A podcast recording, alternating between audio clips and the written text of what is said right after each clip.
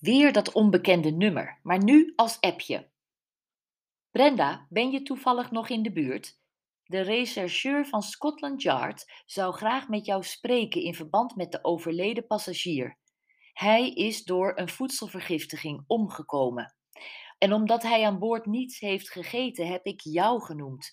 Jij zei dat je hem kende en men wil graag meer informatie. Bel me, Petra. Met grote ogen keek Brenda naar Rick.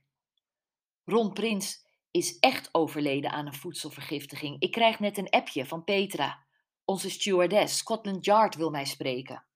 Ze leunde achterover en legde haar handen in haar nek. Holy moly, nu wordt het echt. Wil je met me mee? Jij was er ook bij op Schiphol. Dat kan. Aarzelend keek Rick in het rond. Geef me even vijf minuten. Ik ben zo terug en dan ga ik met je mee. Hij stond op, pakte zijn jek en rugzak en liep in de richting van de boekwinkel. Brenda keek hem na tot hij achter een pilaar verdween. Was het eigenlijk een goed idee om hem mee te nemen naar de politie? Wat kende ze deze man nou? Maar, bedacht ze, ze waren wel beide getuigen van het laatste hapje wat Ron Prins gegeten had. Met een schok realiseerde zij zich dat dat het pannenkoekje van Jean de Graaf was geweest. Ineens hield Brenda haar adem in.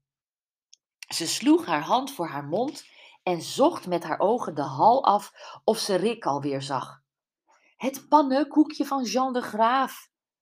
Met haar hand nog steeds voor haar mond wiegde ze langzaam heen en weer op haar houten kruk, haar hoofd zachtjes schuddend alsof ze haar eigen realisatie nauwelijks kon geloven.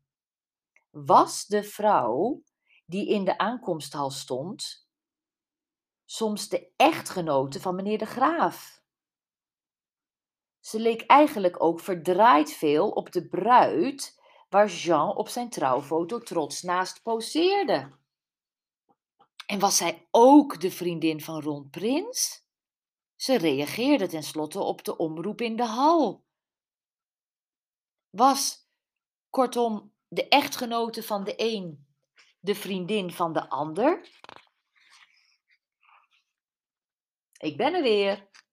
Rick stond ineens achter haar en ze was zo in gedachten verzonken dat ze een gilletje van schrik gaf. Nou, nou, zo eng zie ik er toch ook weer niet uit, grijnsde Rick. Trouwens, hoe het zo snel kan, is mij een raadsel, maar in de online krant staat al dat er een Nederlandse passagier door voedselvergiftiging aan boord van een vliegtuig is overleden. Er wordt al geïnsinueerd dat het door het eten aan boord komt, dus de luchtvaartmaatschappij zal hier niet blij mee zijn. Heb je al gebeld dat we eraan komen? Nee, piepte Brenda en ze legde haar hand op haar borst. Ik realiseer mij zoiets ergs, Rick. Als Ron Prins niets aan boord gegeten heeft en Petra weet zeker dat dat zo is omdat hij lag te slapen, dan was dat pannenkoekje, die blini die Jean de Graaf op Schiphol uitdeelde, het laatste wat hij at. En dan heeft meneer de Graaf de minnaar van zijn vrouw vergiftigd. Ze keek Rick met ogen als schoteltjes aan. En Rick's ogen werden minstens zo groot. Zijn mond viel open. De minnaar van zijn vrouw? stamelde hij. Hoe weet je? Ik bel nu Petra. Brenda luisterde niet meer naar Rick, pakte haar telefoon en tikte op het onbekende nummer. Petra nam direct op. Hey, met Brenda, ik heb je app gelezen. Ik ben nog op het vliegveld. Oh, wat fijn. Ik geef je de rechercheur even. Brenda stond op en liep naar een hoekje van het restaurant waar wat minder lawaai was. Hallo, dit is Detective Herring. Hi, dit is Brenda Park. U vroeg naar mij. Ik was met een man die aan boord is overleden op Schiphol. En een andere man die erbij was, is hier ook. Brenda dacht aan het visitekaartje dat meneer Jean aan Rick had gegeven en maakte een vuist van dankbaarheid. En we hebben het nummer van de derde meneer die bij ons zat ook. Alsjeblieft, zou u naar de informatiebalie kunnen komen, dan kom ik u daar even halen. De politie, politieman klonk ernstig, maar vriendelijk.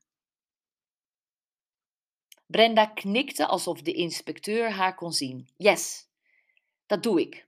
Ik ga er nu heen. Bye!